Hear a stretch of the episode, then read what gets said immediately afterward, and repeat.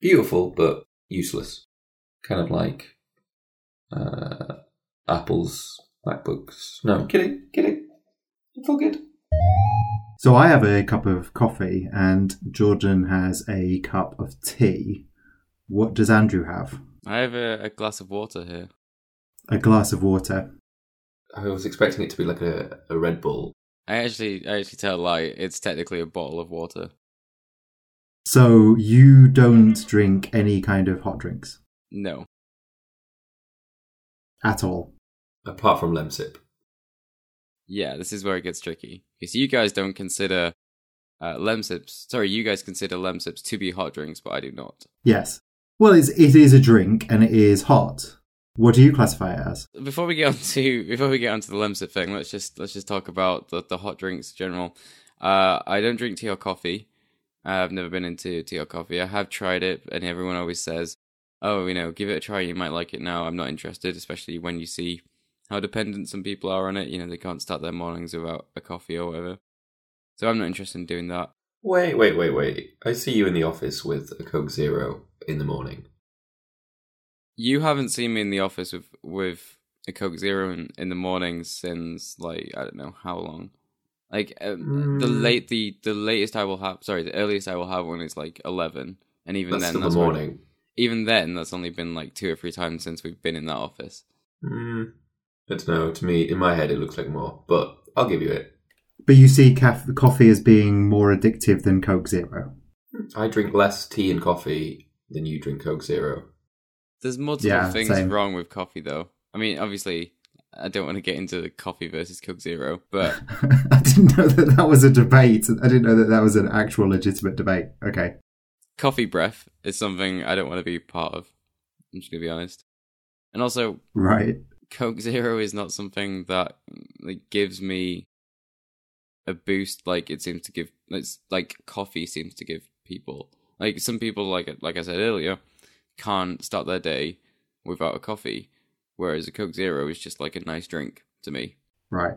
So that that kind of caffeine. It's the same with uh, Red Bull as well. It doesn't actually affect me at all, in the sense of waking up or anything like that. I don't know.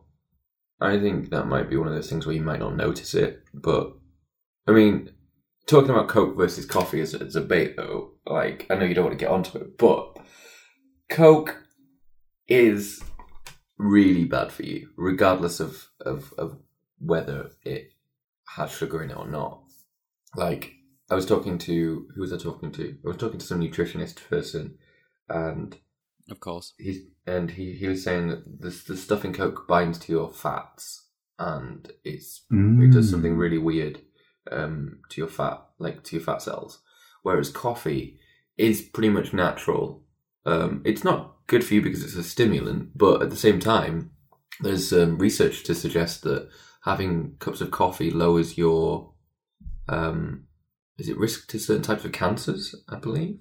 Um, Anything, you could find anything and it would both increase and decrease the risk of cancer.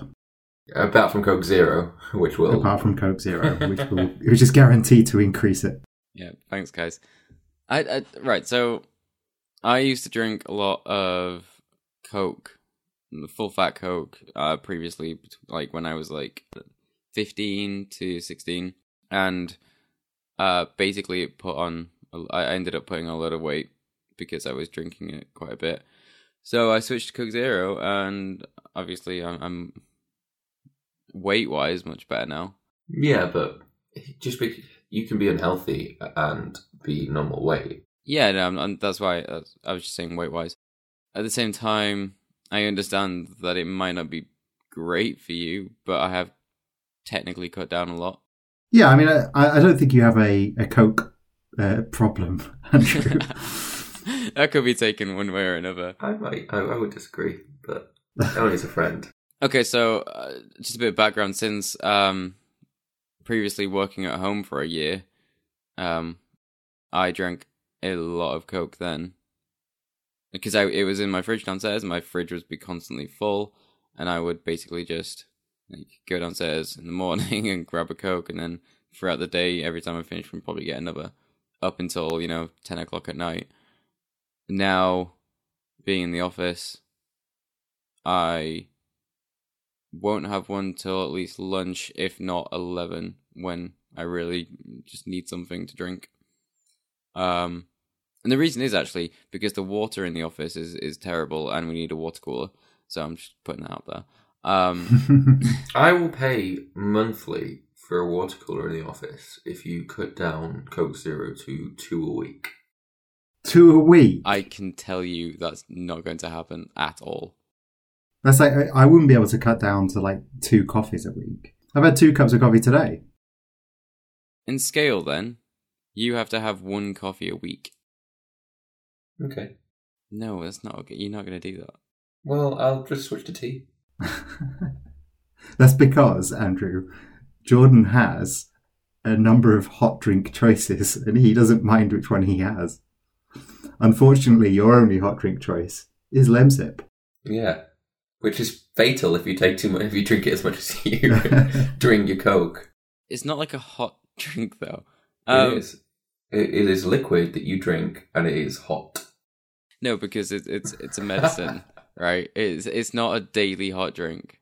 It may be it may be a drink that is consumed with heat, but my main point for the fact that Lemsip does not count as a hot drink is the fact that it's a medicine. It's not a daily Yes. drink, and That's it that is shouldn't go yeah. into the same the same category because you do not go. Oh, do you want a tea, coffee, or lemsip? Like every single time someone asks you if what That's, drink that's you true, want. but but this is like um, this is proof that you're capable of drinking something that is hot. It's not that. It's just that you don't like tea and On you that don't point, like coffee. I do not like drinking lemsips, but I drink them because they they help a sore throat.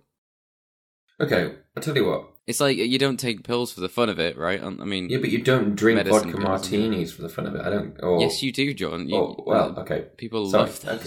Yeah, but not during the day. So I don't go in the morning. Do you want a um, espresso martini to get your day started, uh, or a coffee or a tea? They're not everyday drinks for morning times. Well, coffee or tea is. Hey Andrew, do you want a uh, tea, coffee, or espresso martini to get your day going? It depends. yes. It depends where you work, to be fair.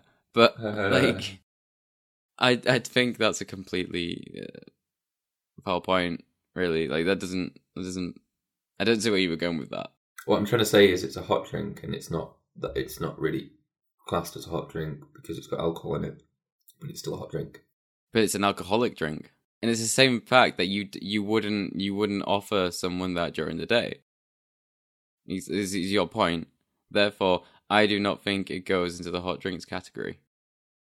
It's an alcoholic drink, because the fact that it's hot isn't that important compared to the fact that it's alcoholic. Do you like hot chocolates? Um, not not really. Again, with with sips, I will drink them to to soothe my throat, or whatever. Or if it's literally like the last option, Have you ever had hot Ribena? Mm. absolutely not. Oh. Is is that a southern thing? No, no, you just put Ribena in hot water. No, I've ne- I've never I've never had that. I'm going to tell you that physics is against you in any argument that says that lemsip isn't a hot drink because it's hot. It's not about the physics of it. It is. It's about the social perception of it. As I said earlier, you do not offer someone a lemsip alongside a tea or coffee every single time you want, you know, you offer them a drink. Therefore, I don't put it into the hot drinks category. Mm, you don't, but I think the rest of the world will. It's a medicine. It's a special case. I dis- I'm going to disagree. I think it proves the fact that there is some capacity for Andrew to drink a hot liquid. Not that I like it. Carry on. Yeah. But uh, I think clearly we've not found the hot liquid for Andrew. There's one. There's one out there, but we've we've not found it yet. It's not tea and it's not coffee. At the same time, though, the problem isn't the fact that the drink may not taste nice. It's the fact that there's problems associated with hot drinks. Now, one of them Oh, is the fact is that you have to obviously boil a kettle or somehow get heat in there. There- There's more work involved. Yeah. Somehow get heat into the drink. Yes.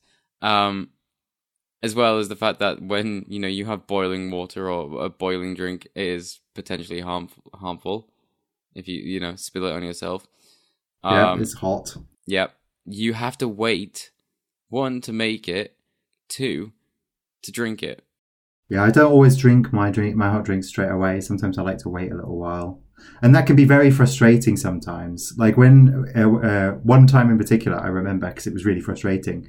I was uh, driving home from London or somewhere on the motorway, and I stopped to get a coffee, and it was so hot, I couldn't drink any of it, and I ended up just tipping it away because I wanted to go because it was just too hot.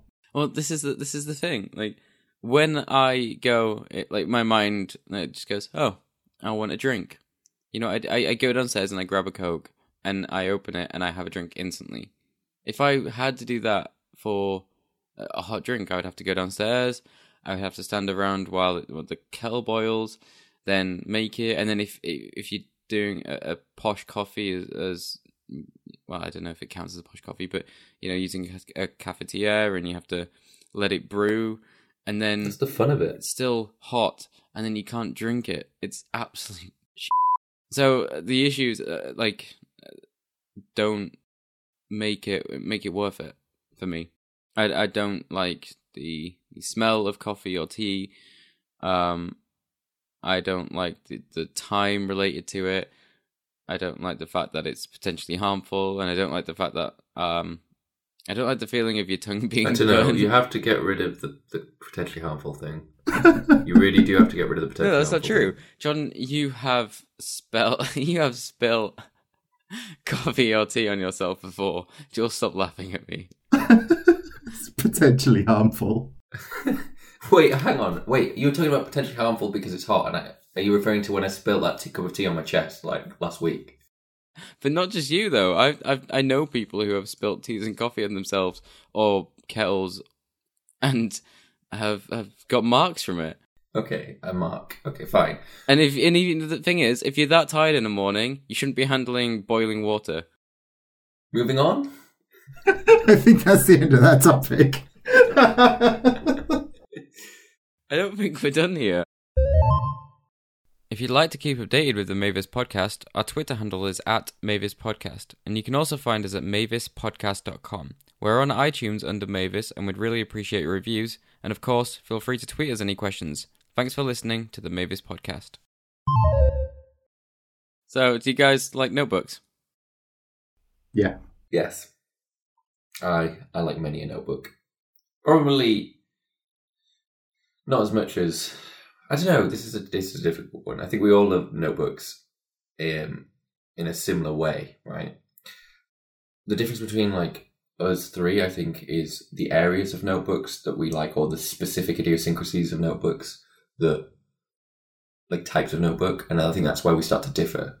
So I love notebooks, and there's elements of notebooks that I love you Jules loves notebooks and there's tons of elements that he loves and, and the same with you. So I think we can say yes, but not all in the same way. Yeah, so so my thoughts here are basically we all use quite a lot of similar items, uh, a lot of Japanese stuff. So if we um, pronounce anything incorrectly, then don't kill us.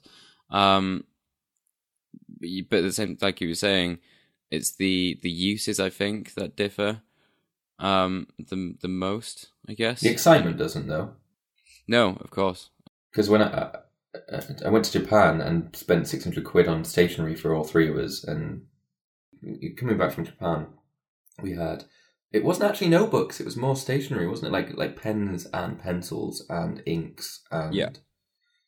uh, pencil cases. So maybe not notebooks specifically, but um, we, we we can get onto that. So, so just on that, the the majority of my list here is is stationary, and I guess some of the little parts as well as the big players. Um, and then there's like a couple of notebooks that I use. Yeah, as you mentioned there about the stuff that we got from Japan, it's not just notebooks, it's everything about the notebook. So it's the pens, the pencils, the rulers, the um, everything, everything about it. But I think we always kind of t- tend to term this as notebooks or notebooking. I think that's Yeah. because that's like the primary thing, isn't it? You're you're doing something in a notebook. But there are all these things around it that are interesting too. Yeah, so with every with every pen and with every pencil, you know, you've got a refill or some lead, and right down to that, it, it does matter to us at least what we're actually using. Yeah, so for me personally, I started using, well, I mean, obviously, as we all do, we grow up and in school, we tend to use pens and paper and things like that when we're learning. But um, I think it was around 2005 or something like that that I started using uh, a lot more notebooks. I was reading uh, Getting Things Done, uh, which is a which is a book on productivity, and it basically mentioned, you know, you should just have it's a very kind of old school productivity book, and there, I'm sure there are plenty of others these days that, that focus more on digital stuff. But it basically said, you know, you should just have a notebook and some loose leaf paper so that you can write things down and put it into a physical inbox. So I gave that a go, and I bought some really cheap notebooks, and I used some of the pencil pens uh, that I liked when I was in school, and that's how I kind of started not just using a computer, but using a computer and notebooks to for kind of different things, different reasons. As a as a developer, um, I think using paper and a notebook, previously a Moleskine. previously a Moleskine. um, basically uh, we you know started out kind of mapping stuff out and using it to to jot ideas down and you know using whatever basic pen you can get hold of and then um shortly after meeting you Jules and working with you more I guess that's when you introduced us well me at least into to some some nicer stuff I had a, I had a Moleskine. No, and it, I think it was Jules, but uh, well, maybe not necessarily Jules on the, the Moleskine to start with. I always loved the idea of having a, a a Moleskine notebook. I think it was actually one of the designers at work had one, and they just looked really nice. But it was not a grid Moleskine; it was just completely blank. And I remember having a conversation with you, Jules, and looking at some of the stuff, especially with pencil. It was I remember it was a lead holder. I had a two millimeter lead holder, Japanese uni uh, lead holder, a black one, and a Moleskine, um, gridded Moleskine. And Oh yeah, so that was the that was the field uh, uh, lead holder, Yeah. the, the 2.0 uh, Yeah. with B lead, if I remember yeah, correctly. yeah. Um, it, I went from HB to B back to HB because it was difficult. Um, I don't know. Um, that that's a conversation for another time, but or at least a little bit later. But having started out my career designing software as I go along, having a gridded Moleskine allowed me to just design things before even being near a computer. And I must have gone through two or three of them with just designs that made it into production in certain companies. Um, and a repertoire of software tools and even stuff that we've designed but never actually implemented. And you can just kind of go back and you can go look through them and you go, actually, yeah, if I was to now design this, I've got a, I've got an instruction manual of my architecture. And for me, that was the biggest thing about switching to kind of just notebook based development, software development.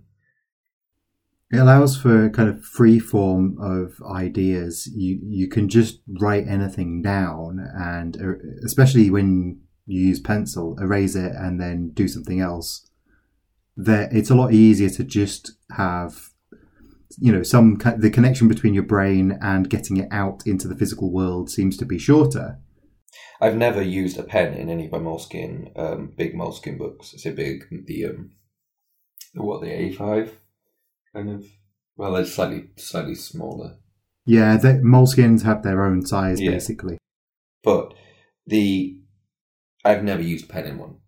And there's a couple of reasons. I feel like when you imprint something in pen, it, it, it you have, you give it, you have to push it harder, and therefore it leaves more of an indent onto the next set of pages or previous pages. I actually feel it's slower to write with. um, especially neatly. Um, and having that lead holder was so good. The only thing that was difficult about it is I lost the sharpener for it like six times in the space of three years. Now you used the Mitsubishi pencil sharpener uh, that we got at the same time. I think I I did an order from JetPens. We'll put a link in the show notes. And when I did these orders, I tend to do these kind of relatively large orders. I would ask other people in the office if they wanted something because of the amount of uh, uh, shipping and then tax on top that you had to do. It was easy to just ask other people if they wanted things too. So um, uh, Mitsubishi Pencil do a, a, a sharpener which is specifically designed for those two uh, mil um, leads, and um, you just kind of slide it off to one side, put the lead in it, sharpen it up, and you can empty it out into a bin afterwards. But I don't think it was until later that I told you that um, those field uh, lead holders actually have an, a sharpener in the oh end. god, yeah, I remember that. I remember not being able to use it properly Sorry. for about a year, and then you said, "You know, it's got a sharpener on the end." I went, "What?" And and then subsequently, I lost that black field lead holder. Um, oh, really? Yeah, I do Oh, not a remember. I lost it, and my black one was my favorite, and then I, I got a grey one because Andrew then got a black one. Oh, that's right. Yeah, I forgot about that. So on on pencils, then, while we're talking about them, there there are basically kind of two that we two types that we really really liked, um, and that was the Kuru Toga as well as the the lead hold, you know, the standard lead holders. Um, and I think I used uh, at the time I was mostly using the Kuru Toga, but I was also using the lead holder as well. I had a a red field lead holder. Yeah, the Kuru Togas. So the I used that lead holder all the time. And looking back at my notes and how thick the lines were, I, I thought, oh, this looks amazing. And then I had the Kuru Toga for a while, but never really used it. Um, and then when I started using it in the Moleskine, I was just like, holy crap. I can fit so much more. It's so much neater. I don't have the sharpening issues. And that quickly became my favorite pencil of all time. The the roulette though, I mean, this is the thing about the Kuru Togas. I I like a pencil that feels substantial. It feels like a, it almost feels like a pen, you know. Yeah, It, it- the quality of it, the weight, and then uh, you know the the standard Kuru Togas you see in the shops are kind of plastic, and you've got the high grade one, which is a little bit more metally, but then you don't have that really nice grip, and it just it just doesn't feel as I don't know, and it's annoying because they don't make the current roulette anymore, do they? Oh no, they still make it. Yeah. Yeah, I was looking last night. It's probably worth mentioning what the Kuru Toga is for anyone who doesn't know. So the, the Kuru Toga we're talking, uh, we're talking about is the um, roulette 0.5 millimeter. Uh, mine is a gun metallic body uh, with the the uni Kuru Toga lead in it. There's 0.5 and it's actually B lead. I really do love this thing, and it it kind of amazes people when you tell people about it because they don't really think about you know pencils being like this really. But um, as you write, it it twists the lead round, turns lead round. So when you write again, you basically don't end up with one side of lead that is completely flat. You end up just continuously sharpening each edge, meaning that you've always got a single point, which is really really nice.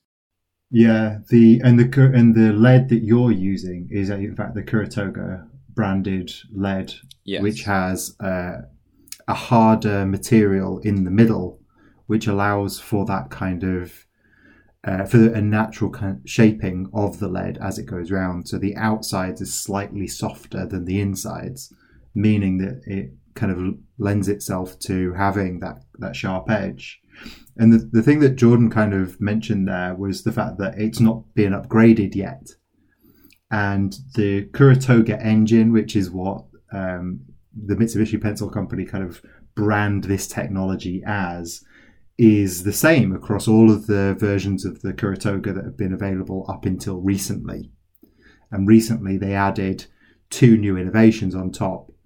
One was the pipe slide, and now they've got what they call the Kuru Toga Advance, which actually has some additional advances in it as well. the amount that the lead rotates has been increased within, without increasing the amount of time it takes for the lead to rotate. So I think it's basically twice as fast. Sorry, twice as far. So Right. as you lift your pencil up, it has rotated just like the original Kuru Toga, but it has actually rotated uh, by a larger degree. Meaning, you know, that it's it's even better for making sure that you've always got a sharp point. I don't know about you guys, but I really want to get my hands on one of those. But I want it to be at least a metal body version. I want it to be as nice Yeah. as the current roulette.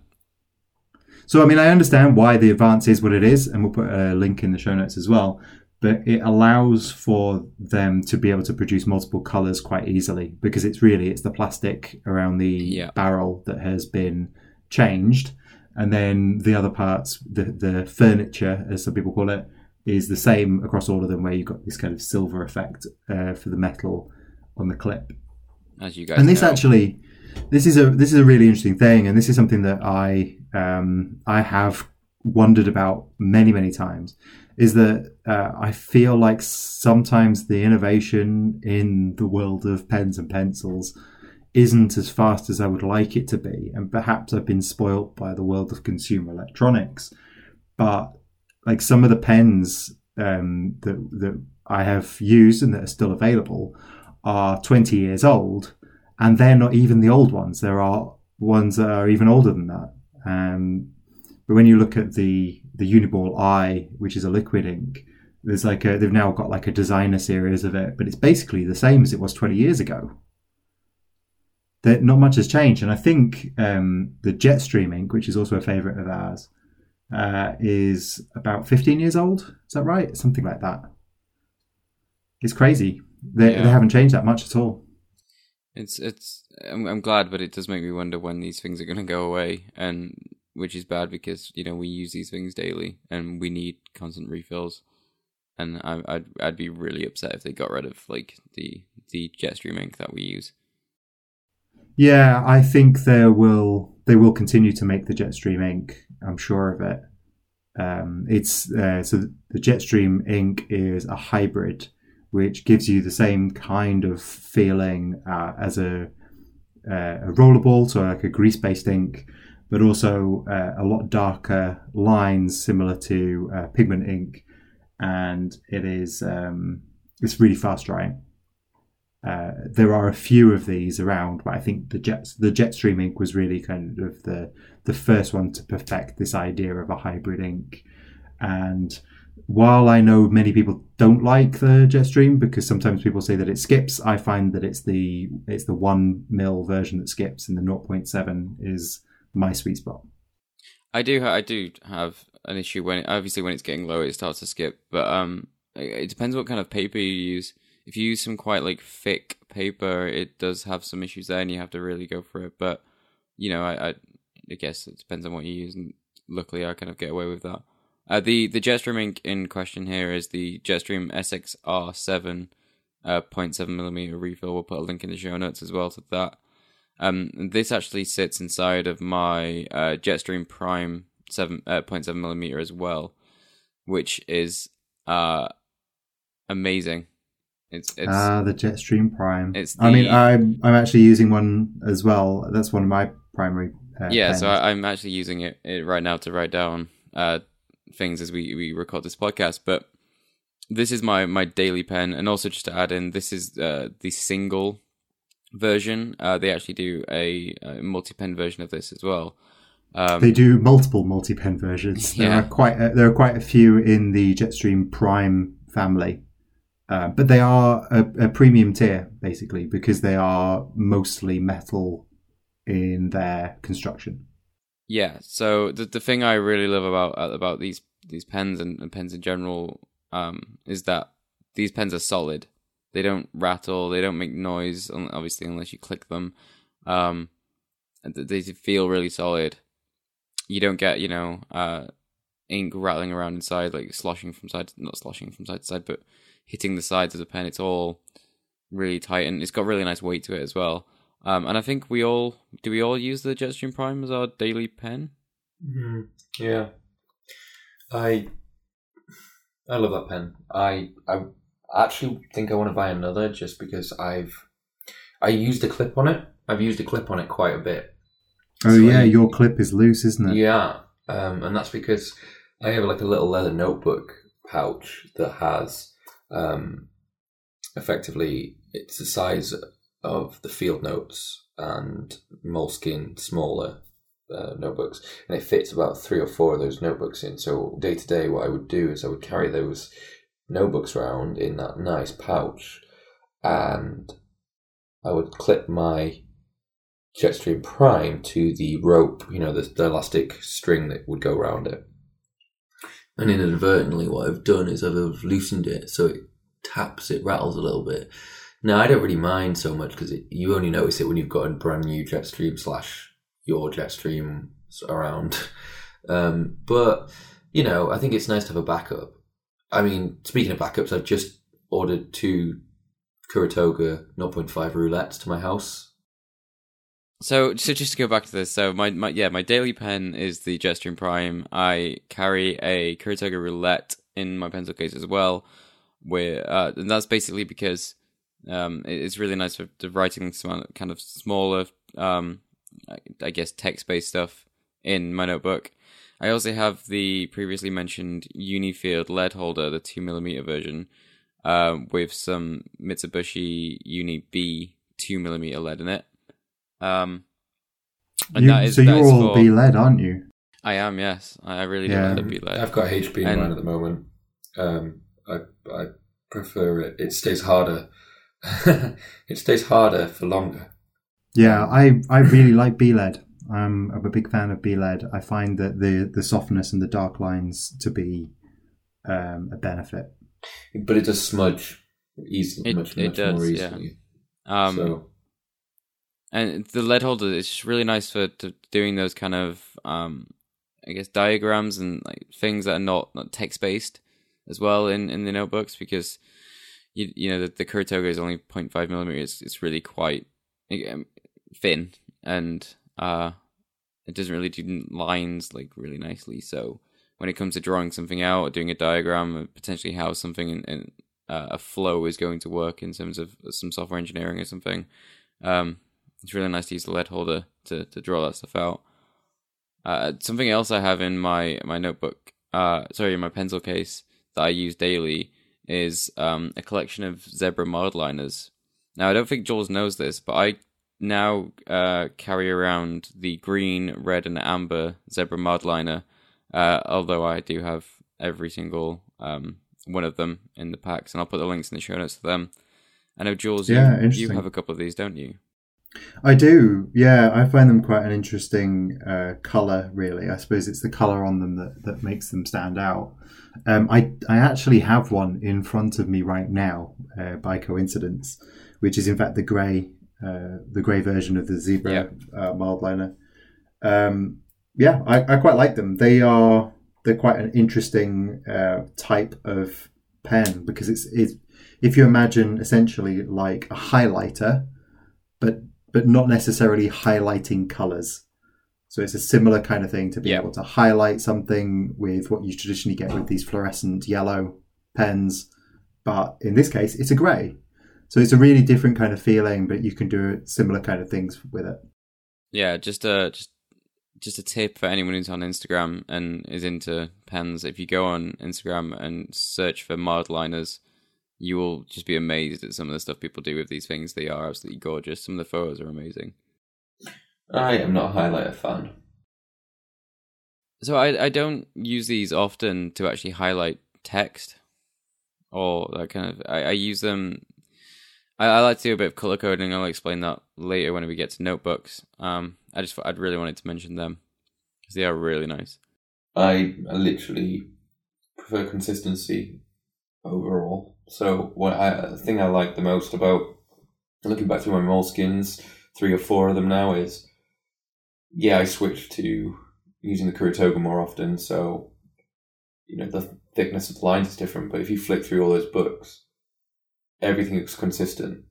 It just looks like a flow of like a running flow, a consistent flow of pencil and I really like that.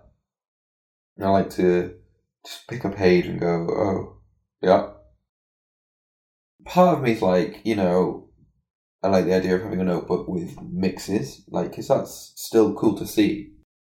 I think one of the biggest things here that we'll probably get onto later is the fact that you you don't use a, a journal uh, daily, Right. and you you don't kind of um, do similar stuff to what me and Jules do every single day in our in our journals, and we'll get to that later. So maybe these zebra mildliners are not really.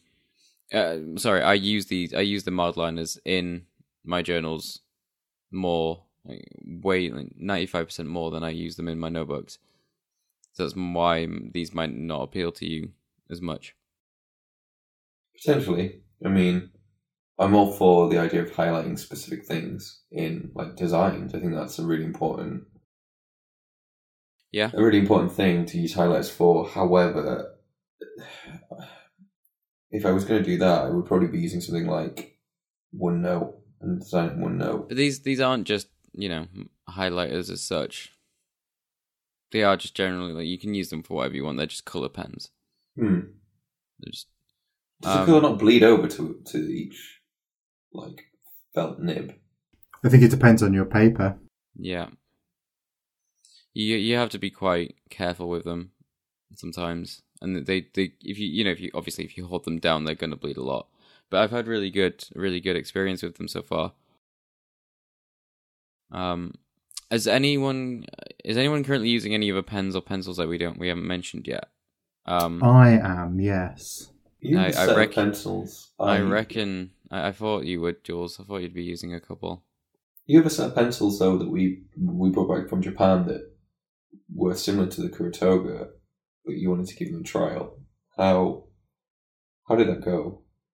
Did I've you- tried, well, I mean, I've tried all sorts of things, and I think it's important to mention that um, I actually have way more stationery than you guys have by a long way. Uh, I, I started collecting various different types. I was basically looking for the perfect uh, writing implements, and um, I 42. started in uh, you know 2005 ish, uh, getting all sorts of things specifically around the companies that I thought were the most interesting. So the Mitsubishi Pencil Company is is the primary one there. Um, and so it's it's worth keeping in mind that I have uh, an absolute load of these. I have uh, Kuru Togas that are really thin. I have uh, uh, lead holders that have various different grades uh, of lead. I've got a couple of fountain pens. I've got gel pens. I've got liquid ink pens. I've got a real uh, large mixture of um, all different kinds from multiple brands, American, Japanese, and, and everywhere in between. But the the interesting thing is that when it comes down to it, I've basically been using the same small setup for quite a while. And basically, that consists of the aforementioned uh, Uni Jetstream uh, Prime with the 0.7 black, Mm. and Is that single? uh, and the single, yeah, the same the same one that you're using. And I also tend to use a, uh Zebra Sharbo X ST3. Oh, I was Which is the one mention that- later. Well, this is the one that Jordan got from Japan, um, and I, I, I used a, an LT3 beforehand, um, and I still have that one around. It's not archived away; it's still actively in use. Um, but the, that's those are the two that I use, and you know, if I'm leaving the house, those are the ones that I care about having with me when I'm going somewhere to work. Um, and while I do have tons of others, those are the ones that I really, really use. And you know, I like, I like I mentioned before, I've got a mild liner in front of me right now. I've also got a Lamy Safari in front of me right now, and a Pilot V Pen, just because I just so happen to have it in front of me. But those are I wouldn't necessarily say that those are the ones that I use all the time. These these are part of my collection that are, you know, occasionally used, but not used in the same way that I use my uh, X and my Jetstream.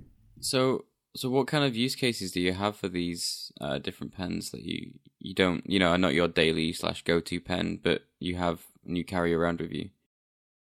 Yeah. Um, So uh, I- we'll, we'll talk more about the the Sharbo X later, I, I guess. But um, say, for example, the um, the Lamy Safari. I've recently decided that I wanted to get uh, a nicer fountain pen. I've only had disposable fountain pens previously. Um, I was uh, I saw a tweet by Brad Dowdy, who is the host of the Pen Addict podcast on Twitter, where he mentioned, you know, which is which is your favorite out of these two pens, and basically you know, people were voting on it. And I just thought, well, I, I wanted to have a nice fountain pen. So whatever, whatever is the winner of this poll, I will get one of those. And uh, the winner was the Lamy Safari, and I decided to get a fine um, Lamy Safari uh, in white, which is a lovely, lovely design. It's it's a nice, um, shiny white, kind of stormtrooper style. Um, and then just a, just a few weeks later, someone asked me if I wanted to take uh, their Lamy Safari off their hands because they didn't like it. And this was the, I believe it's called the the petrol color. Um, I would have to check, but it's uh, I have a. Safari looking at this. Um, they call it matte umbra, uh, but th- but this is a this is a medium, and I both they both got black ink, and so I, I basically try them out, um, and I have used them for various things. I, I wrote some notes, some uh, wireframes earlier using one of these, uh, the, using the the medium uh, nib. I'm looking. Where where did I put my Lamy Safari? I actually hate it. I, I hate Lamy Safari. I have an issue with fountain pens. I can't keep my writing consistent with them because I really want to read, read, uh, write night, write nightly, uh, write neatly with them. And there's only a couple of fountain pens. Like, you know, you got these budget cheapo Parker ones that are actually all right. You know, they were really some of them are really really nice. But I find I can never decide when it comes to fountain pen. I think it's the nib, whether it should be a medium or a, f- a fine nib. Which one for me I can get consistency out of, because, and that's, and I think with the, I think I have a fine, or I think I, yeah, I think I have a fine um, Lamy Safari, um, and it was bought. Georgia bought me actually as a as a present, and I never, I really, I like I used it once, and I've, I don't think I've used it since. You can have it if you want. Oh, another one for me. Great. I can add it to my collection. the thing about um, fountain pens for me is they just seem to get too messy sometimes, and it's not something I I, I want to be dealing with. I, I've you know I understand that if you if you uh, you keep up to cleaning them out and things like that, they can be okay. But the fact is, they they do require being cleaned out a lot. They certainly do, yeah. They, they certainly require more attention. And I would say that actually this is part of the stationary world that I have not really delved into. I know quite a bit about it from listening to the Pen Addict podcast, Mhm. but um, it's it's a part of the world uh, of, of stationery that I've decided that I will look into at another time because of the fact that I actually mostly want to use um, it's not really the right word, but the, the kind of modern pens where they are rollerballs or hybrids rather than and mechanical pencils rather than the more traditional and uh, this is why modern is not necessarily the right word but uh, the the fountain pen style the fountain pen style um, allows for way more customization there are when I said that the innovation in pen uh, stationery in general doesn't move particularly fast, that is not the case in the world of fountain pens. Uh, you get people who make uh, limited runs of these fountain pens. Many of these companies make small limited runs, so there's always something new. They're using new materials to, to manufacture them. They're using uh, uh, techniques which mean that, for example, when you screw the lid on, the beautiful textures all line up. They're fantastically lacquered. You get um, so many different types of nibs. You get nibs for writing um, music notes. Uh, you get nibs for doing calligraphy. There are ones that you can basically swap round. So if you write it one way round, it's it's a a, fi- um, a medium, and then you flip it over, and then it becomes a fine. There is way more innovation there, and that's not to mention the inks there are every color that you can imagine and every different type of uh, material uh, you know ingredients inside the ink that means you can get extremely vivid colors and some things like the the sparkly colors that have uh, you know bit, little little bits of material inside them that allow for amazing colors. You get these kind of strange mixtures where you get perhaps a red and a green shimmer. They're beautiful, and there's loads of innovation but it's a whole world that I have decided that I, I am not currently going to get into because of the fact that I will end up with. I know, you know, I've got a, a massive case full of stationery now. I can only imagine how many bottles of ink I would have.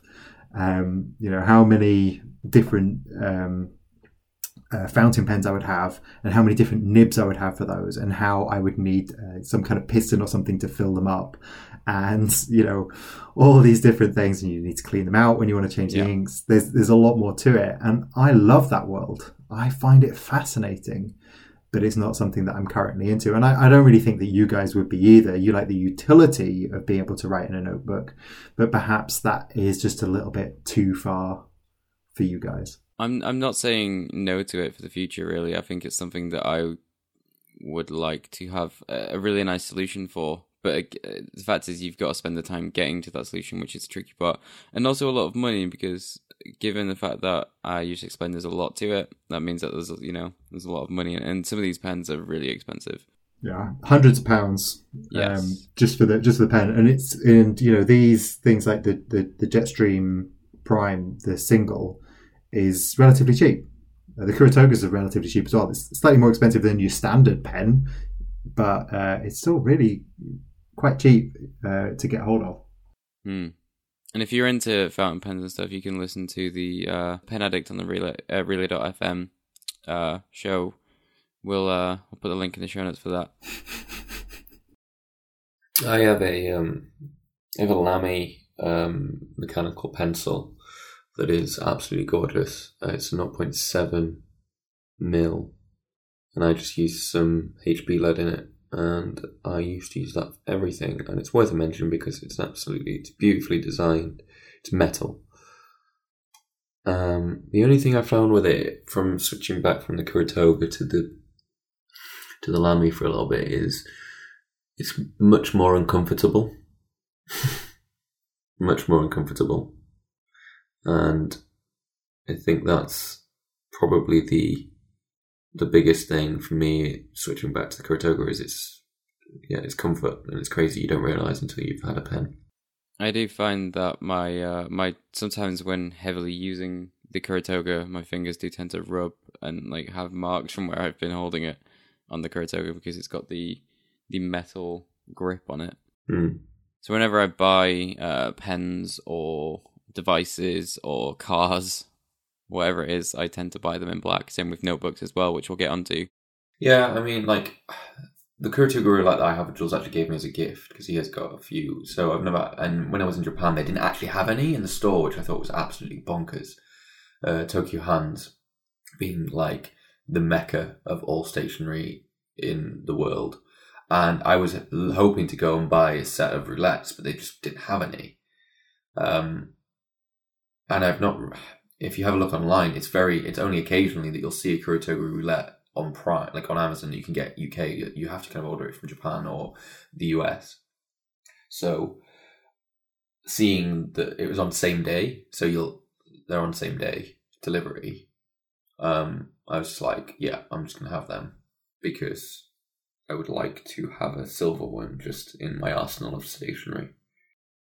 Yeah, something that we'll get onto with the other parts is um, being someone who's into stationary notebooks.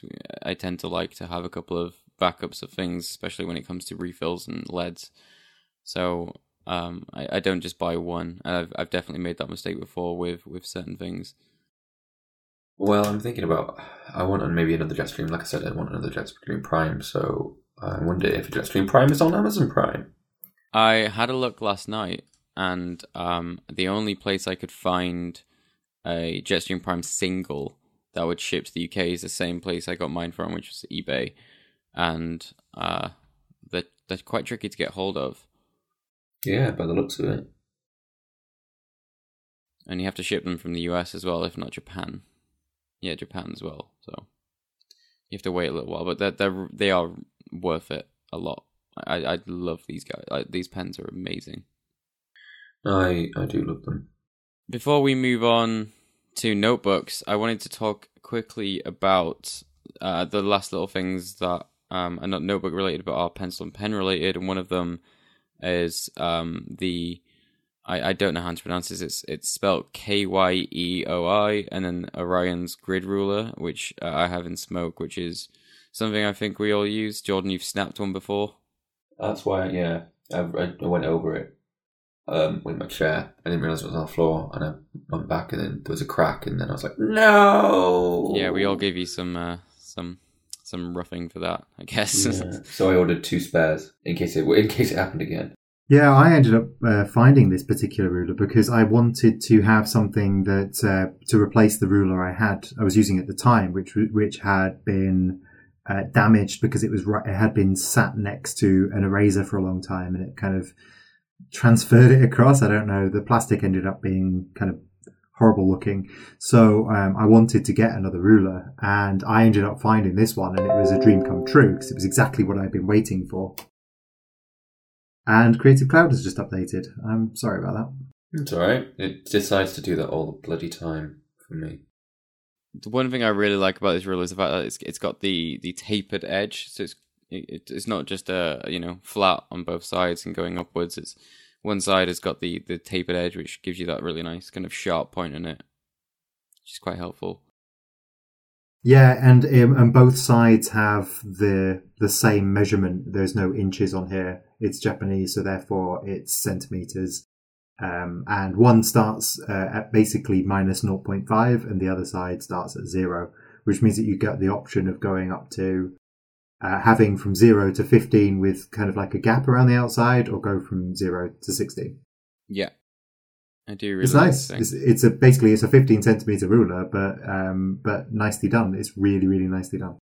Yeah, and I, I, I do have a backup of this as well, um, because that's I think what we tend. Me to too. Kind of I think I've got I think I've got three of them. This is uh, the one that I'm actually using, and two spares.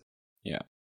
Uh, when you find a, when you find a gem like this, you need to make sure you've got some spares. Yeah, and it's a cheap one. You know these these things aren't super expensive. They're just hard to get hold of here in the UK. I'm sure in Japan you can just go anywhere and buy something like this, but you can't here. Well, yeah, I, I carry this around in my um my pencil case, so it's with me all the time. Um, and it is a it's a 15 centimeter ruler, just to, as as Jules just alluded to. It's not a, a big, you know, 30 centimeter ruler or anything. Uh, as well as the ruler, I uh, have the previously mentioned Uni 2mm pencil lead sharpener, um, which is really nice. It's really small. Um, it's really clean, I guess you could say. Uh, design wise, it is nice, um, and it does it does a really good job. Um, and the other thing I also have is the Uni Boxy eraser in black, and this oh, thing, yeah. The thing about erasers is you get some that don't seem to work properly or don't always erase to the extent that you, you want them to. But the, the, the boxy eraser really does does well for me. Uh, Jules, you found this one as well.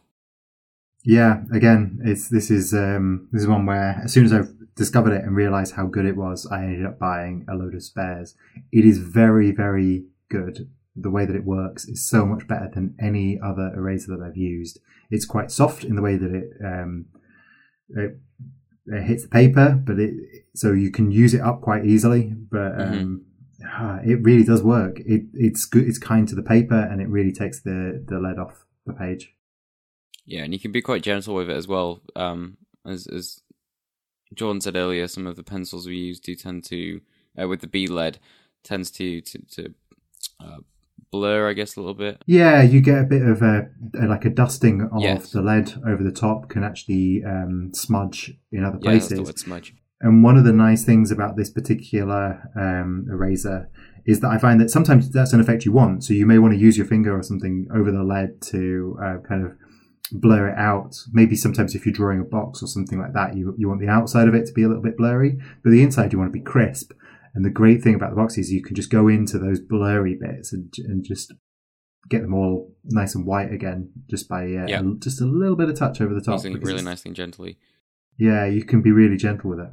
So I think the, the ruler, the lead sharpener, and this eraser is something that all three of us have day to day. Is that correct, Jordan? Mm-hmm. Yes, I also have these, but I don't I don't carry them with me every day. notebooks. Now this is a big one. So me and Jules uh, use daily journals as well as uh, notebooks to to you know jot down ideas and plans and all that kind of stuff and tracking of things. Uh, the field notes um, collection of notebooks is, is something that I, I choose to use. Um, me and Jules have a subscription to that. I know that, and uh, I have uh, varying amounts of these. In fact, I have a whole shelf above me right now that is is covered in in notebooks because I I have so many of them, and I know Jules has a lot as well. Um, so I I go for about one of these every three to four weeks, and they are they are really nice, really nice designs. They're always different as well, which is quite cool to you know try some new paper or some new ways that the the card is is made. Yeah, in terms of um, in terms of notebooks, I mean, I tried uh, similar with the pens. Really, I tried a lot of different types, and therefore I've got quite a few kind of in stock uh, at home.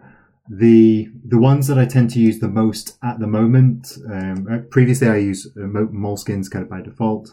The ones I tend to use the most at the moment is the field notes, and then, as you mentioned, I also have uh, a Hobonichi Techo, and that is the kind of daily uh, planner that I use.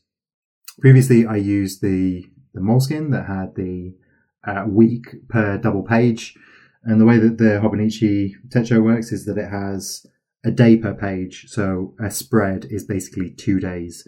And often I kind of plan things over those two days. So there may be some things that I want to do at some point over those two days that that may get done on either of those two days. So I don't necessarily say this page is this day, but I kind of open it to those two days and um, and kind of treat them as, as as one for the for the couple of days in a similar way to the way that I used to use uh, uh, the Moleskine uh, weekly diary, which is you'd open it up and that would be your two pages for the week.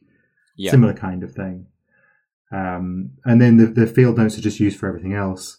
Uh, and I had a lot of, um, I had uh, the Moleskine notebooks for it previously, and I would often be like, "Oh, this is the the Moleskine that I take to work, and this is the Moleskine that I use at home." And then I ended up these two large notebooks that I carry around. And sometimes I just wouldn't put things in them um, because I I didn't necessarily want to like if I if I had a rough idea or if I just wanted to jot something down, I would often end up using like a post-it note or something like that instead. Uh, but these days I tend to use the field notes and I just write anything in those field notes. I don't really care. Pen, pencil, mild liners, whatever.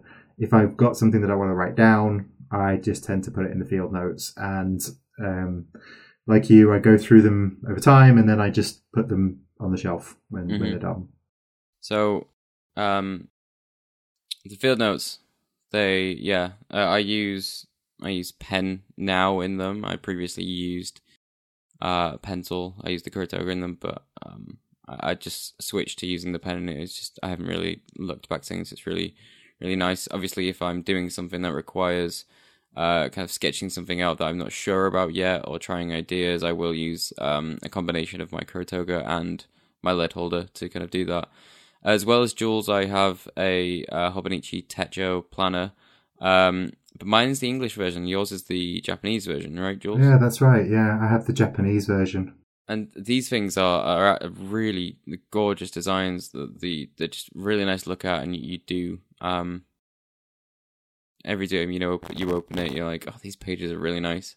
Um, and I, I, I, so I, I do a lot of like daily journaling and these kind of things and keep track of things. And one thing I do is actually use those zebra mild, mild liners I mentioned earlier to to do a, a kind of traffic light system between um, things, including um, how generally my parts of my day went, and also what I actually eat throughout the day, because that has been a, a, something I've been keeping track of for a while now, uh, for about two years.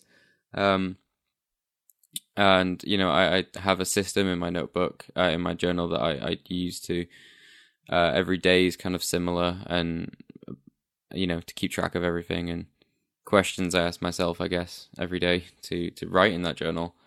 Um now I have mine in a Harris Tweed fabric uh, sorry fabric Hobonichi cover.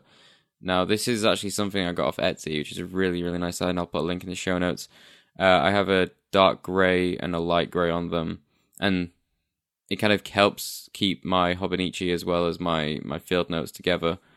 Um, in one in one package that I can carry around. Um, and just on accessories for these things, I also use the Hobonichi sticky notes that I got in 2016. And I really love these things, and I bought um, one initial board and another replacement pack for them. However, I should have bought about 20 of them because they are no longer sold and it's really oh, really? annoying. Those stickers? Yeah, they've they've gone now. So basically, when it comes to 2018 or looking at what I'm going to use in 2018, I'm going to have to find a replacement for these because um, I, I use these quite a lot to categorize parts of my day.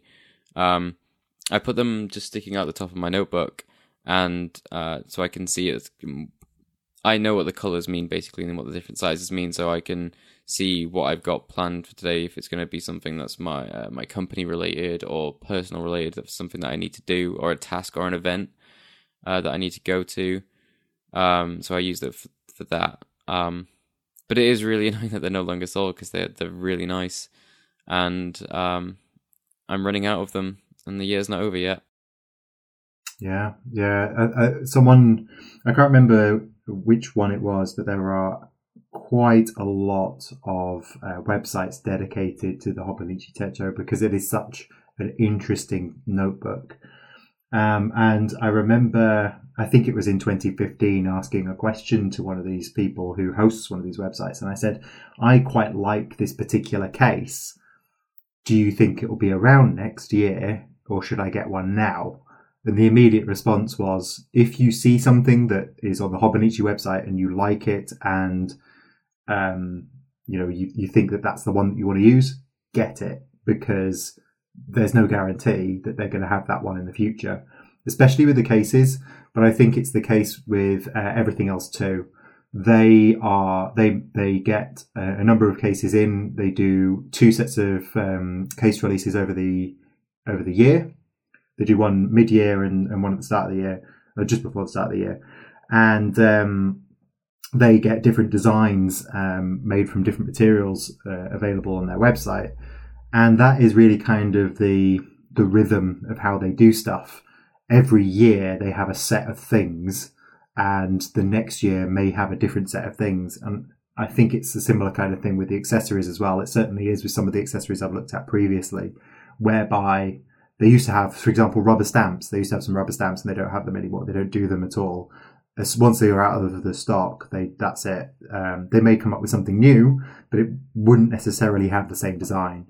So I think, particularly with the uh, with the Hobonichi store, the website, if there's something you like, you gotta you gotta either stock up on them or buy it early. Yeah, I, I mentioned earlier that buying multiple of things and these sticky notes is something that I'd bought so many more of. I thought I'd be okay um, for, for with two packs, but I just wasn't. Now I'm running out of them, and it's really worrying me. Uh, so just to finish off what I use as well as my uh, the other little things is I use a Hobonichi pencil board, um, a, uh, in the A6 size because when you're writing on the paper that's in the Hobonichi, sometimes after you've you, you get quite far into it, it can get quite um, I know soft uh, with the, the the pages below it, obviously adding to that. So the pencil board kind of helps give you that sturdy thing to to write on top of. Um, and Jules, you have one of these as well, don't you? I do. Yeah, I use the I use the pencil board as well. I do have the um, the stickers, but I don't tend to use them day to day. I sometimes use them at the start when I'm planning what I'm going to be putting in my notebook for the start of the year, but I don't yeah. tend to use them um, day to day. And you carry your field notes in a Hobonichi inside of a cover, don't you? Yeah, so as as I mentioned before, eh, when I looked at the um, the Hobonichi in 2015, deciding what I wanted to do, at the time I was using the um, the Moleskines, and I was looking to change to something else. The Hobonichi was the the primary candidate for what I was going to switch to, and I spent a lot of time kind of looking around, um, and I found one of the cases that they made, which was uh, not cheap. They are, they aren't cheap at all, but it's it's really nice one. It's made out of leather. Uh, it's made by Arts and Science, which is um, a, a, fashion brand in Japan that that uh, Hobonichi uh, partnered with, and they they ha- they still continue to partner with them now, but they don't make exactly the same design. Um, I decided there then it was uh, about midway through 2015 that I would buy it anyway. And in fact, I ended up buying the case for the Hobonichi before I actually bought the Hobonichi because based on that advice, I knew that that one would not be around forever. Um, and I decided it was worth the money. Um, I, so I decided to get it. And I'm really pleased. I'm still using it now and I'm going to continue to use it next year. And, um, you know, I don't know what the future holds, but I'm, I'm going to continue to use it for a while. Um, I find it to be a really, really nice way of carrying all my notebooks together. Yeah. And the reason I haven't asked Jordan about notebooks yet is, uh, is because he uses something completely different to us. Yeah, so I obviously I don't have a Hobonichi um, or a daily planner. I did actually try the the weekly planner. So um, Hobonichi do this like um, double spread week, like field note size. So it's like tiny little a weekly planner, and I tried that for the majority of 2016, and I really enjoyed it. But then, as it got busier, I actually found it was really difficult to um, to keep up with it. Now, the reason I wanted that small planner was because it's it's field note size, and um, I spent ages working out what to do with my like notebook life. So I, I originally had mol, mol, like Moleskine, and then um, I switched to field notes, um, which by thanks to kind of Jules and, and Andrew, they were like, you know, look, look, at these, and they were amazing. You know, look at all these different colors, but they were obviously much smaller and had less pages. So inadvertently, I would go through field notes very very quickly, maybe one a week, one every couple of weeks, but I had this issue where I would want to keep those notes with me because I might have a design that I need to reference, which actually thinking back to it,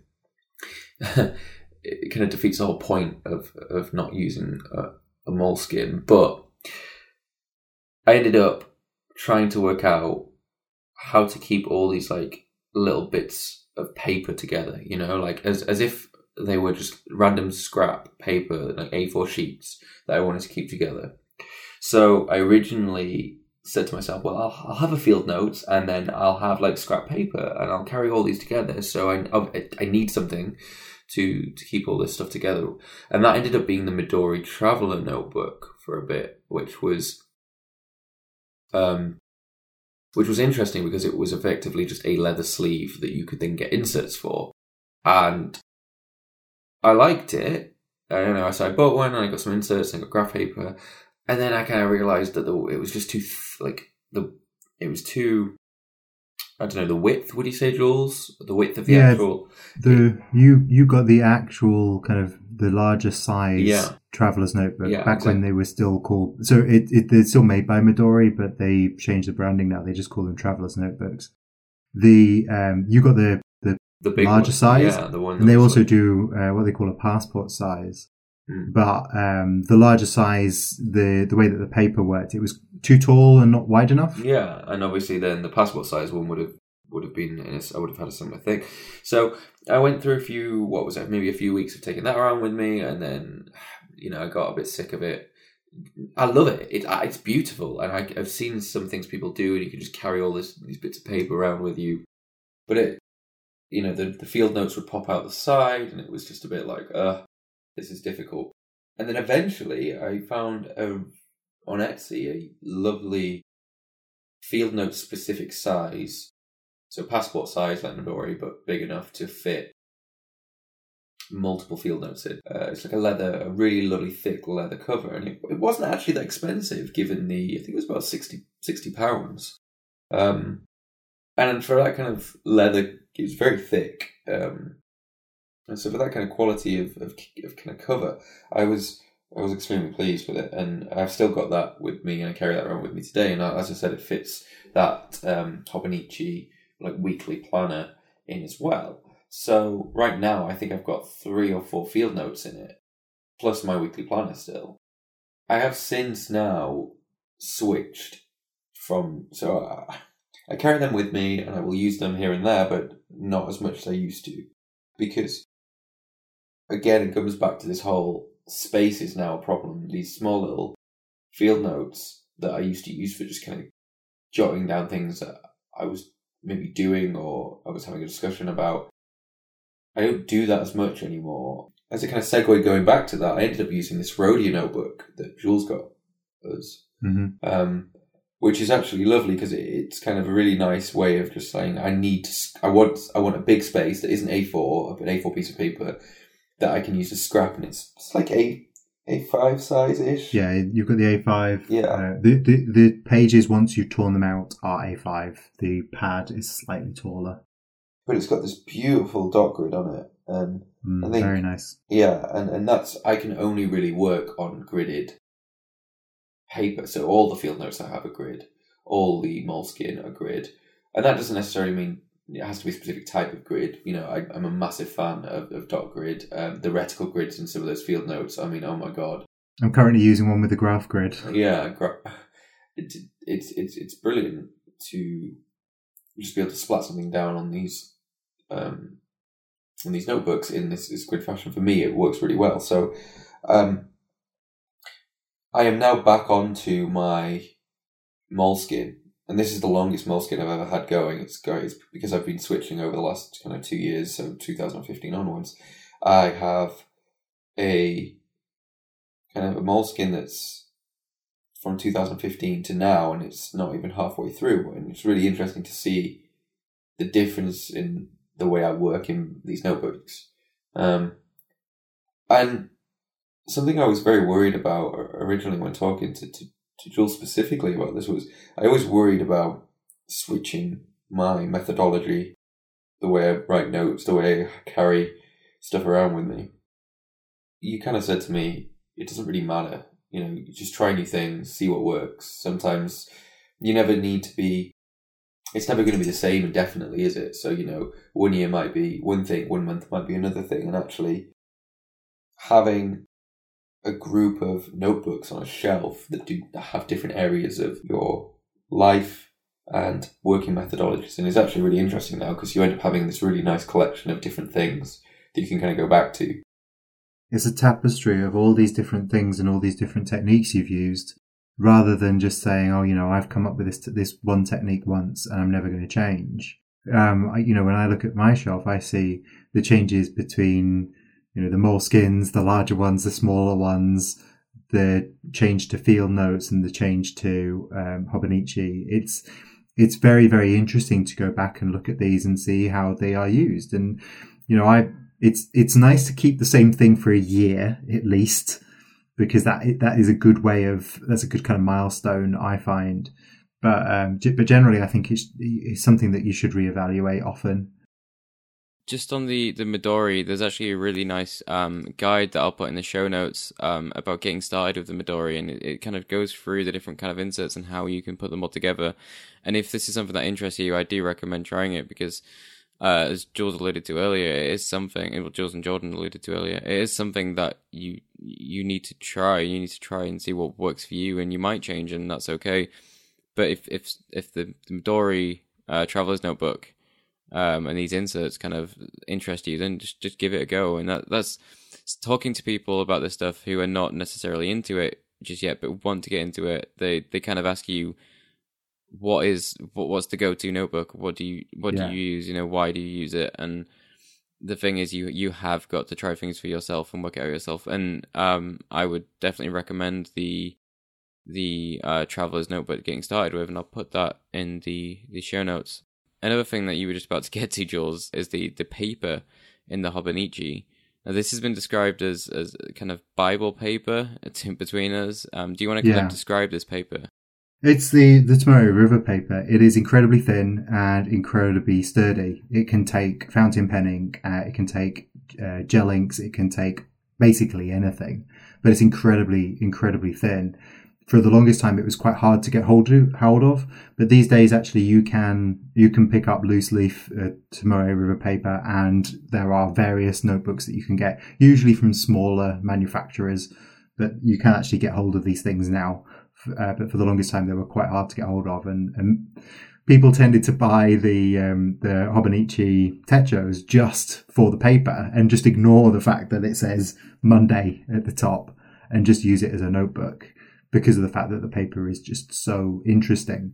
This is why we can fit an entire year with a page per day and Yeah. have more left over in such a small notebook because the paper is so incredibly thin And without versatile. feeling um, it's not flimsy. It it just feels really really high quality. Over time, like like you mentioned, Andrew, the you know as you use it, the, the paper the the nature of the paper changes. But when you first buy one of these things, when you first see one, a brand new fresh one that hasn't been used Mm. yet, it's incredible. The the rounding on the edges, how uh, uniform it is, the thinness of the paper. It's a it's a really nice, high quality um, notebook. The MD paper in the Midori, the small Midori uh, notebooks, is totally different. Absolutely, totally different, but also incredibly nice. It's much thicker, different Yeah. type of paper, but also incredibly nice. Um, you can actually buy uh, Hobonichi notebooks now that are similar to Field Note size with the uh, the paper in it that the Hobonichi Techo does have in. So Yeah, uh, you don't have to buy the planners well. anymore. Yeah, Yeah. they are really nice. So does anyone have any other any other mentions in terms of uh, notebooks? I think it's I think it's worth um, it's worth kind of just touching on the the and I think we, it's it's probably something that we'll catch up with on another time and we'll probably discuss it in detail another time. But the the thing that really got me about the field notes was the fact that every time I choose a new one, I can go for something completely different. But it's something completely different inside of a set of kind of design rules. Basically, it's the same size, the corners are rounded to the same uh, you know amount everything about it is very very similar the same number of pages usually. I mean there are some variants there. But i can go through my collection and find whatever i fancy. Plain dots grids lines graph paper uh, thick card on the outside something shiny anything that i want whatever kind of fits what I want to try, and there is something available, and that's why you know I've got I've, I stocked up on lots of the colors editions, um, but it just gives me the option to just choose anything I want, and I go through the the notebooks, the field notes, quicker than any other type of notebook I have. So the Hobonichi is with me for an entire year. The pen, the pens that I tend to use are, are pretty much stable at this point. I've, it's been a few years now that I've been using the same type of pens. So those don't tend to change, but the Hobonichi, sorry, the Field Notes gives me an opportunity to have a completely different design every time, and I really like that. Yeah, it's in, yeah, I, I'd second everything Jules just said as well, and um, it is quite nice, you know, when you you you finish one and it's like, which one am I going to choose next? And because uh, we are the kind of people that we are, we have uh, a massive stash of these things, so we have quite a lot to choose from. From you know, uh, as Jules said, different kind of styles and different kind of papers and uh, what kind of paper it is inside in terms of is it grid, is it plain, is it lined, and there is a lot to choose from. And at the end, you end up with these these really nice looking um, used ones that you you bind together, Mhm. um, and you, you you can you know you can see all the different types you've used, and then oh god, there's so much. And definitely, if you're interested in this, uh, definitely get a subscription because you'll get all the new ones as they come out. And uh, if you really want to get into it, like we did, you can spend a lot of money on eBay trying to buy the old ones. yeah, I'm sure it's expensive now. I mean, it was expensive enough when we went out and got some of the older editions, and I certainly do not have every single edition. I've got quite a good uh, amount of them, and I've got a lot of the special editions as well.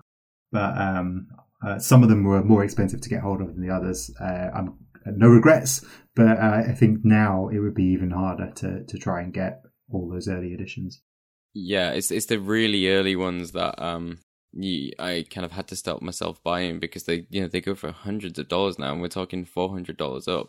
Like the the grass stained green and It's crazy when you think about it because um, the guys over at Field Notes themselves have said when you think about how much these things actually cost to produce, it's crazy that they sell for that price. Mhm. And you know these guys make these things; they're being honest about it.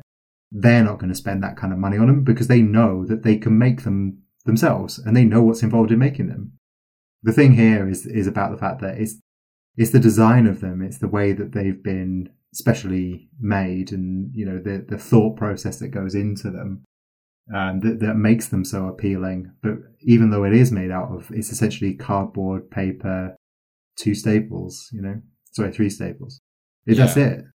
I, I have paid over a hundred pounds for a free pack before on eBay.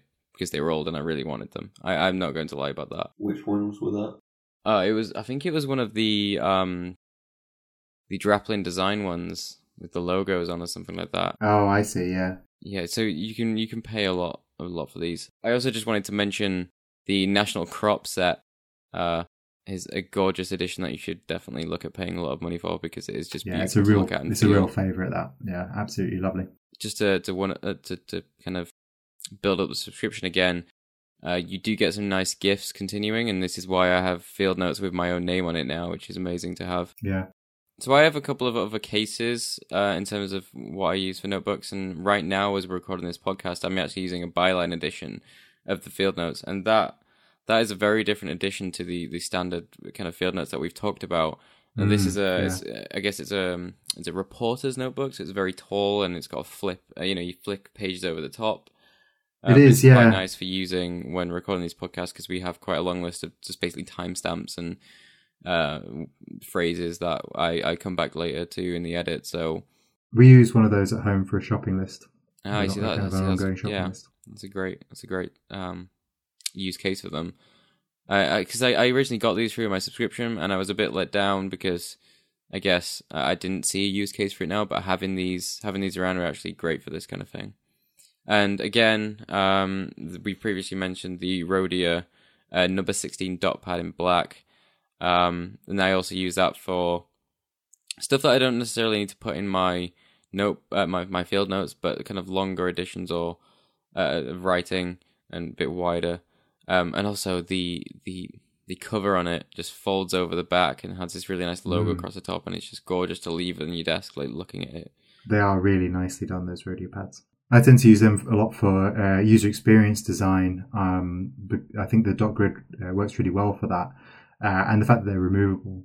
But the other thing that I find that's really nice about them is that I tend to cut them up. So I, I may draw, um, you know, parts of a window or, or parts of a diagram on those Rhodia dot grid pads, tear the page out, and then cut it using um, using a little you know craft knife into the shape that I want, and then you know I use a lot of these kind of analog tools for other things. I mean, obviously the stuff that we're mostly talking about here is the stuff that we use every day, but you know I also tend to use things like the magnetic notes and sticky notes and, and things like that all the time to to actually just help uh, with the process of, of my work, mostly with my work, which is you know architecting software, and um, I find that crafting things out of uh, paper is actually a surprisingly good way of um, getting a feeling for the architecture of an application.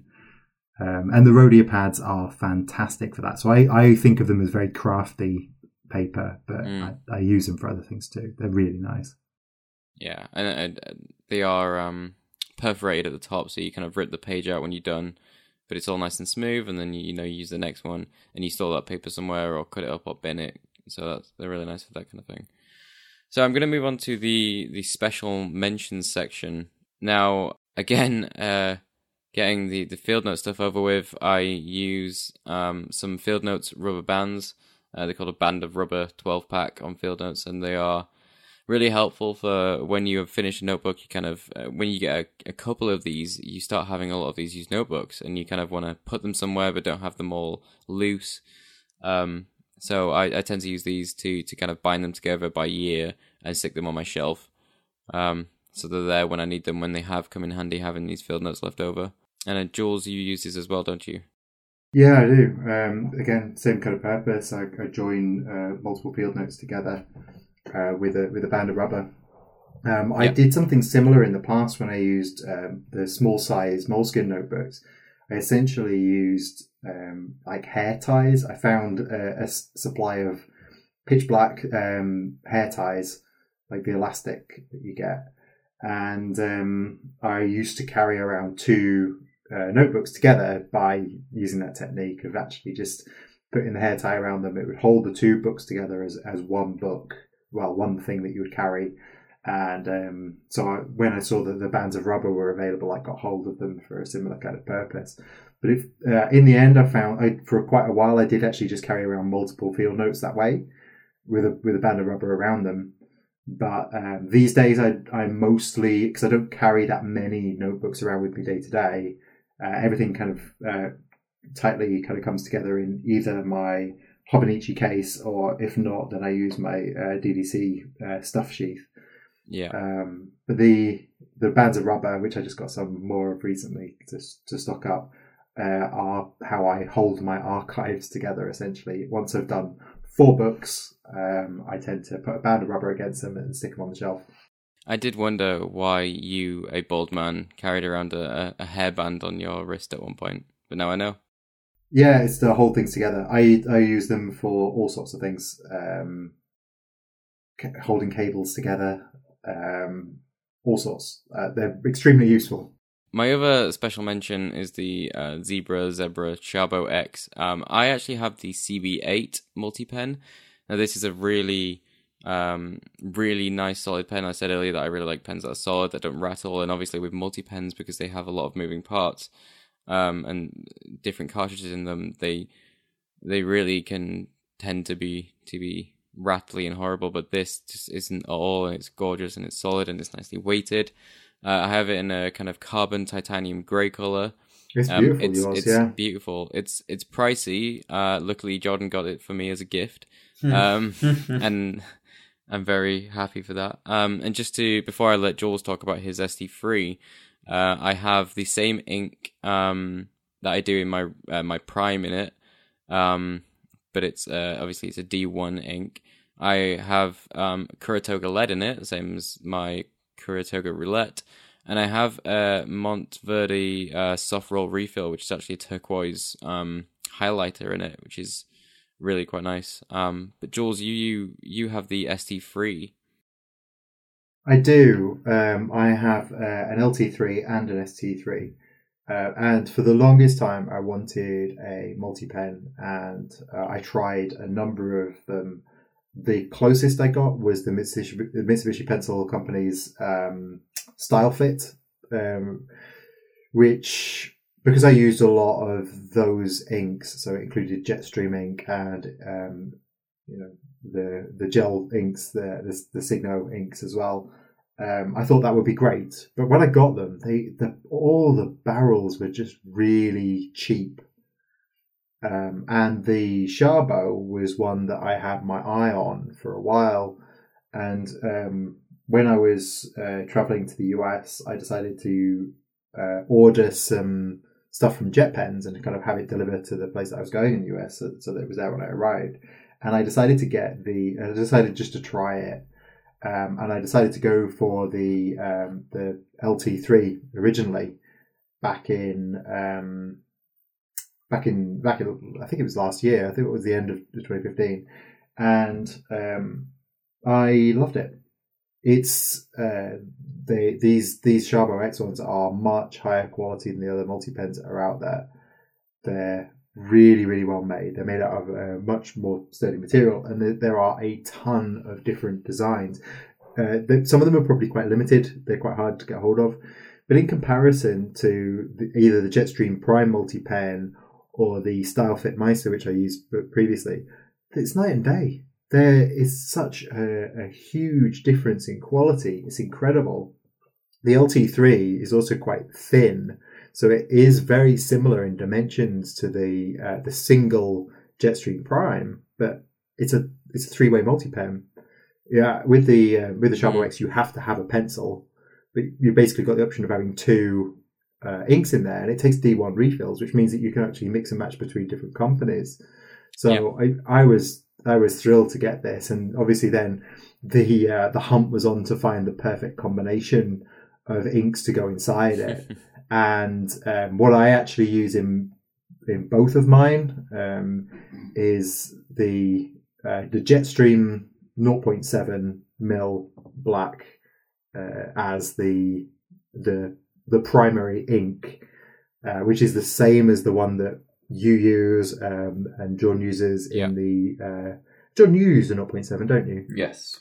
Yeah, I was just checking to because I didn't wasn't sure if you used the one mil, but the um, but that's the same one that we use in the the Jetstream Primes, and I really like them. They're they are manufactured in a slightly different way. The actual angles of the nib are slightly different. The ink But- is slightly different.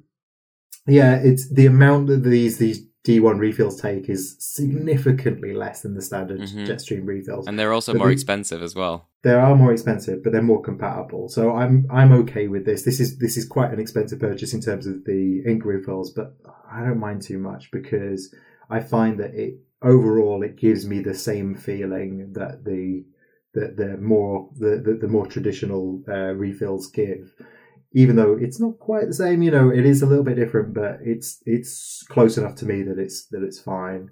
Um, and the the second ink that I um, use, I considered using red, um, uh, uh, just as a second color, which is what I did with my previous multi pens. So my Meister, I had uh, a black, a red, and a pencil in, and that was the kind of combination that I decided was was right. The Meister, unfortunately, uh, rattles and doesn't feel particularly nice. But I decided to go for something similar, and in the end, I opted for the uh, for the Lamy orange highlighter, uh, which is an absolutely amazing ink because it feels like you're using. Um, it's a it's a kind of a, a grease based ink, but it feels like you're using um, like a pencil or something. It feels really really strange to use. So it's a it's a highlighter, but it's not a liquid ink highlighter. I'm a big fan of the color orange, so I thought I'd go for this. Um, and I absolutely love it, and I've bought multiple refills of this just to make sure that that I've got them because I just find it's just such a nice combination. So I've got the black, I've got the orange, and then in the pencil I go for the uh, 0.5 uh, mil um, B lead. It's interesting to mention here that actually the Sharbos can it has to have a pencil, but you Mhm. can have 0.7, 0.3, or 0.5 mil leads. Yep. 0.5 mil is the standard that I use. Um, and um, I don't use the Kuru Toga lead, which is what you use, right? You use a B. No, you do. Uh, No, I don't. I use I use the standard Nano Dia lead, which is the same by the same manufacturer, but it doesn't have that harder core. It's just pretty much a standard. Um, it, it is the old gold standard. This is what we used to use in our Kuru Togas before the Kuru Toga lead became available. Um, and that's just the that's just the one that I decided to um, to go for. I, I did try the Kuru Toga lead, but this I think just works fine for me in the uh, in the Sharbo. And I would say that actually, you know, I've got many many pens, um, and this Sharbo and the the uh, the the Jetstream as well, the, the the single prime single, they're the two pens I use, and I don't tend to carry uh, any others with me. I, I have lots and I try them at home, but I don't tend to carry others with me. These are these tend to be the only two, so it's quite funny as both of them have Jetstream ink in them. But one, the, the the Jetstream Prime, I tend to use more for a longer, perhaps writing experience, whereas the the Sharbo X is just the pen that I use all the time. Absolutely love it. Yeah, I've got um it's kind of like a metal striped one, like with vertical stripes. Um it's yeah. I it goes back to the whole ink thing. These D1 refills are expensive.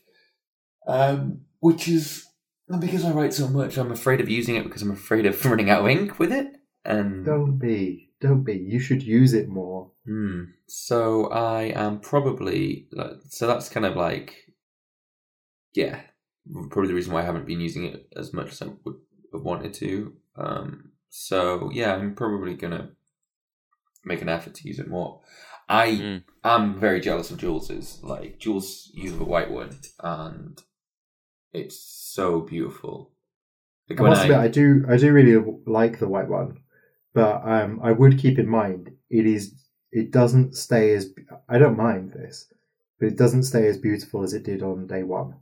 There are chips in the paintwork, and it does tend to attract uh, kind of ink uh, onto it. So if you are, uh, if you do get some some uh, relatively wet uh, hybrid ink or something on it, it will you can see it. It's it leaves a mark. The it, it washes Forever. off. No, no, it washes off. But what it means is that just day to day. I mean, I'm, I'm not constantly cleaning the thing. I'm using it as a utility, but it does mean that day to day it does it doesn't look as beautiful as it did on day one.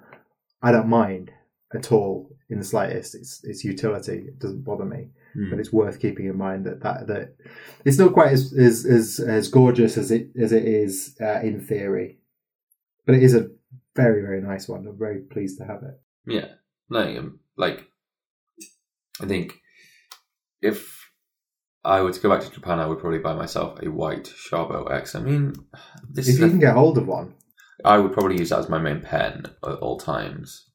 Um, it's the it's not the LT, it's the ST three, three, isn't it? yeah, the ST3 is the is the white one that I use, which is the larger. It's it's got slightly larger barrel, Yeah, which actually which actually has turned out to be a benefit because what it means is that when you some of the refills uh, tend to scrape on the side on the on the um, on the SC3 because it's a little bit too thin. Um, but the LT3 is is a is a larger pen, if that, which is more traditional for a, for a, a, a multi pen, but it doesn't feel too large. It's definitely larger than your standard pen, but it's not it's not crazy. Um, I think the L, the LT LT3 uh, sorry, the ST3 feels a bit um, a bit more like a traditional pen. People would be surprised when they find out that it's a, that it's a multi pen, um, but I don't think people would be surprised to find out that the ST3 is a fountain pen. Uh, not fountain pen, uh, multi pen. Sorry. I mean it's strange because actually looking at, I've just had a quick look. The the designs that me and Andrew have are kind of custom, like or almost they kind of look like limited edition designs, don't they? Really, whereas the white one looks like it's part of like a three set range where you've got like silver, white, and kind of charcoal. Um, I think that's right. Yeah, the and the um, the ST sorry the LT. I keep I think I think I'm getting the numbers confused. The thinner one, the thinner one is um, also available in multiple colors as well. But I but I wouldn't say that all of these colors are going to be available now. So you may have difficulty getting hold of a white one. Hmm. I mean, I particularly like your LT. Um, I know it. You said it, it rubbed, uh, rubbed down on the uh, the kind of the inserts, but it's so thin, and it, you just wouldn't even think that's a multi pen. I mean, if you don't think the ST is a multi pen, and it doesn't look like a multi pen, then the that original Sharbo that that kind of made me interested in these um, is just in itself insane and beautiful. I mean, it it looks, you know, it just looks like a really thin bic. Yeah, and I and I still use this. I, mentioned before that I use a um, one of the uh, reporters style notebooks. It's actually a front page edition of Field Notes, uh, and it's used for like shopping lists and stuff like that. And it has uh, the the pen that gets paired with that is the uh, is the Sharbo, uh, the thinner Sharbo, which is the LT3. So I, I didn't want to go an episode without mentioning something Apple related so far. Uh, so I wanted to mention the Apple Pencil. Ah. Uh, it's something I use uh, on my iPad, and I kind of wish it was on uh, my my iPhone had support for it. And I use this um, in a couple of apps, including Bear Notes. I just added support for, um, you know, obviously writing things down using Digital Ink, as I guess that's the Windows term for it.